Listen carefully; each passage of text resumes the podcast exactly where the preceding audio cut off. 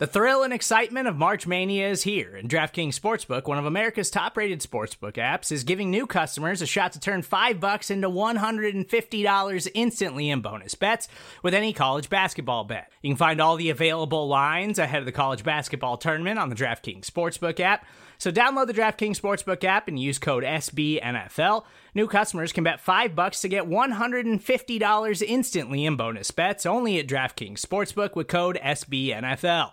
The crown is yours. Gambling problem? Call 1-800-GAMBLER or in West Virginia visit www.1800gambler.net. In New York, call 877-8-HOPE-NY or text HOPE-NY. In Connecticut, help is available for problem gambling. Call 888-789-7777 or visit ccpg.org. Please play responsibly on behalf of Boot Hill Casino and Resort. 21 plus. Age varies by jurisdiction. Void in Ontario. Bonus bets expire 168 hours after issuance. See dkng.com slash bball for eligibility, deposit restrictions, terms, and responsible gaming resources. The following segment is from the Palpably Unfair podcast on the SB Nation NFL show, where we're discussing your favorite team. Subscribe to the SB Nation NFL show to make sure you don't miss conversations like this one. It really is an exciting time for them. And a lot of that is thanks to their offense, which ranks second in scoring compared to last year, where they were 23rd in scoring. By the way, crazy stat. They are averaging 47.3 points per game in their last three outings, which is cuckoo bonkers. So they've obviously improved by leaps and bounds. Bruce, there are obvious reasons for that, but there's a multitude of them. Do you care to break down what's been the difference for them this year? I think the biggest thing is Josh Allen's decision making. I think being the third year in Brian Daboll's system and seeing some of the similar plays, one of the joys of having an offensive coordinator for three years is that you can see similar plays from last year where Josh Allen is making different decisions. You can see same looks against same coverages or same looks against different coverages. You can see things that used to trip him up, not tripping him up anymore. Josh Allen went through this weird process where there was a book on him and then he would learn that. And then there was a new book on him and he would learn that. And i've long time said that if there is a book on you you're not a franchise quarterback. If there is one thing that everyone says well we're just going to do this thing and that'll shut you down then by definition you're not a franchise quarterback. So josh allen had to evolve past these things early in the 2019 season kind of progressing through it. It was okay if they go single high if they go cover zero and they bring pressure then the Bills don't have the horses on the outside who can consistently break free of man coverage. John Brown and Cole Beasley are perfectly reasonable players, but they're not Stefon Diggs. And because of that, Josh Allen's mechanics would get all jacked up. He would start to throw a rush. He would try and beat the pressure with his feet because his eyes weren't ready to beat it with his arm.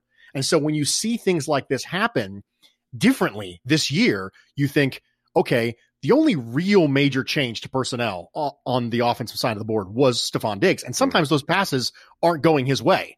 So if Josh Allen's consistently beating them with similar style players, similar caliber of players, then the biggest jump is the decision making ability that comes from Josh Allen being third year in the same system and starting to see these same things over and over again. Yeah, I think that's something that stood out to me this year big time is the ability to see those examples from year to year not only the decision making improving, but even on something like the over routes, the deep crosser routes, his touch and his accuracy on those is so much better this year. Obviously, the deep ball is so much better. So you can definitely see improvements in multiple areas for Josh Allen. And you mentioned Brian Daboll, the offensive coordinator, uh, who I love and have loved uh, since way back eh, when, when he started with them, even when they were struggling offensively. And uh, we're going to break down some of his play calls here against against the Dolphins in a second. But right now, let's keep it with this. He's a hot name in the head coaching hunt. What do you make of that, Bruce? Um, can I slander him on this podcast to keep other people from getting him? Is that possibility? There was a there was a tweet that was making its way around the interwebs today about Arthur Smith versus mm. Brian Daboll, and Arthur Smith being someone who has a more potentially adaptable scheme. And I was just sitting there going, listen, it's wrong. You can think that. I'm happy. Right. I'm not going to prove you wrong. Brian Daboll is someone who came out against the Patriots who were showing consistently six defensive backs in 40 mile an hour degree weather. They were still like, hey, you know, uh, 40 mile an hour winds. We're going to put six defensive backs in. We're still scared of Josh Allen and managed to run the ball down their throats. The next couple weeks, he comes out and throws the ball all over the field right. with all sorts of different designs. You know, the Erhardt Perkins system is not exactly known for being a pigeonhole system. That's yeah. just not what it is. So if you want to think Brian Daboll's not adaptable, that's cool. You're welcome to think that. But Peyton Hillis would tell you differently.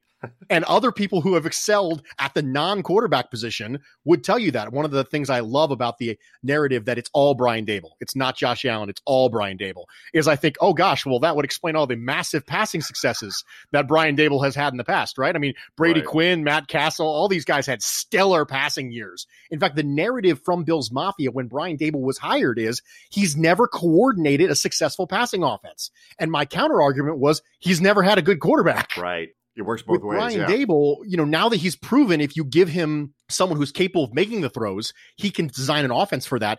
You can understand why the Chargers say Justin Herbert, Josh Allen. There was a lot of people who drew that comparison, mm. not necessarily in the most positive way for Justin Herbert when he came out. And now that you're looking at that same comparison in a more positive way, you can understand why the Chargers would be interested. The Jacksonville Jaguars, if you think you're going to draft Trevor Lawrence, a toolsy quarterback who has the mobility, who can do all the things you want him to do, then why wouldn't you look at a, someone like Brian Daboll? Yeah, it was a couple weeks ago. I said Daboll to the Chargers makes too much sense when you see. Make sure you don't miss our next conversation by subscribing to the SB Nation NFL show wherever you get your podcasts.